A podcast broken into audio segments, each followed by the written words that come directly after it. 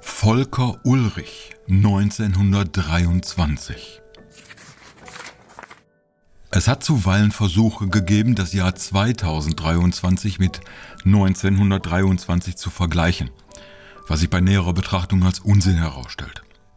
Volker Ulrich, Autor des faszinierenden Buches über die letzte Woche des Dritten Reiches, hat nun ein Buch über genau dieses deutsche Schicksalsjahr 1923 geschrieben und macht deutlich, dass die politische, wirtschaftliche und soziale Lage vor einem Jahrhundert eine ganz andere war als nun im 21. Jahrhundert.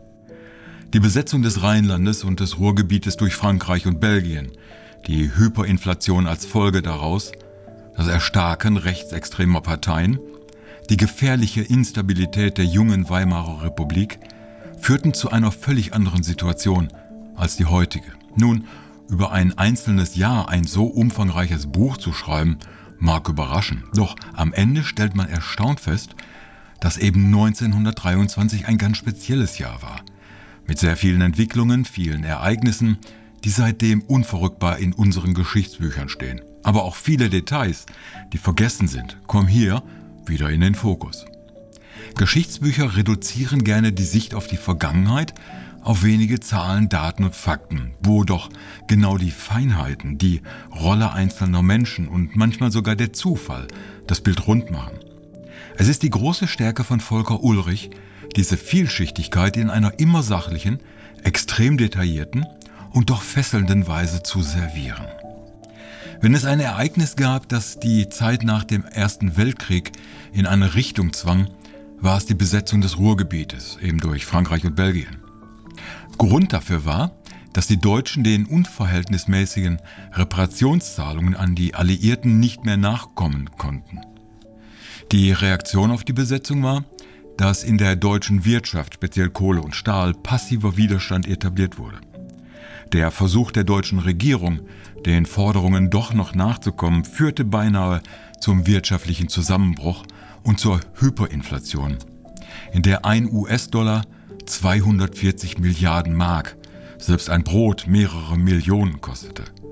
Die Arbeitslosigkeit stieg bis auf 20 Prozent an. Bauern wollten für das wertlose Papiergeld ihre Erzeugnisse nicht mehr auf den Markt bringen.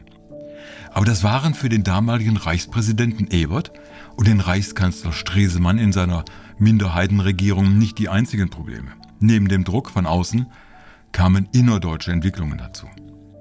In Thüringen und Sachsen gelangte die KPD, die Kommunistische Partei Deutschlands, in die Landesregierungen unter dem Betreiben der jungen Sowjetunion. In Moskau glaubten Lenin und seine Regierung die Instabilität des Reiches für eine Oktoberrevolution nutzen zu können. Die Reichsregierung mit der Reichswehr intervenierte, setzte Reichskommissare ein. In Bayern dagegen wurden Rechtsextreme immer stärker. Ein gewisser Adolf Hitler machte seine NSDAP zu einer umjubelten Kraft, mit dem Hitler-Ludendorff-Putsch im November als Höhepunkt. Im Rheinland sollte eine neue Republik gegründet werden, mal als Teil des Deutschen Reiches, mal als neuer Staat, mit dem Ziel der Ablösung von Preußen. In der Pfalz ähnliche Tendenzen, dieses Mal als Ablösung von Bayern, dem die Pfalz unterstellt war. Jeweils unterstützt von Frankreich und Belgien, die neutrale Pufferstaaten zu Deutschland anstrebten. Mit die größte Gefahr drohte jedoch von ganz rechts. Im Scheunenviertel in Berlin kam es zu ersten Pogromen gegen jüdische Geschäfte. Pöbelnde Hakenkreuzler zogen nachts durch die Straßen. Im deutschen Parlament saßen ja reichlich rechtsnationale und völkische Kräfte. Es war eine Gemengelage, die tatsächlich die erst kurz zuvor gegründete erste deutsche demokratische Republik an den Rund des Abgrundes führte. Spoiler, das außen- und innenpolitische Geschick des Reichskanzlers und späteren Außenministers Stresemann half, das Schlimmste zu verhüten.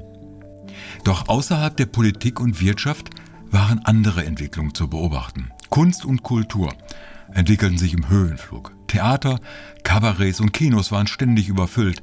Autoren wie Josef Roth oder Bertolt Brecht schufen ganz neue Theaterformen. Gropius gründete Bauhaus. Zum ersten Mal meldete sich aus dem Voxhaus in Berlin ein Radiosender. Der Espressionismus feierte seine Höhepunkte. So erdrückend die wirtschaftliche Misere war, so ausufernd feierten die Menschen das Leben. Oder auch verzweifelt, weil niemand wusste, was der nächste Tag bringen würde.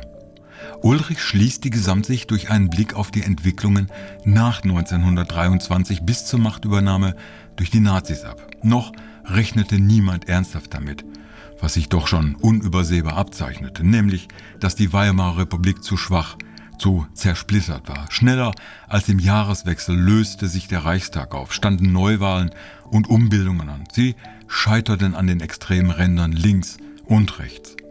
Was sich vorerst nicht änderte, war das kulturelle Leben und die kulturellen Veränderungen. Volker Ulrich schafft es, die unglaubliche Bandbreite an Themen und Ereignissen in 1923 in ein dichtes und verständliches Bild zu setzen, trotz vieler notwendiger Daten und Fakten am Ende eine spannende und faszinierende Geschichte zu erzählen.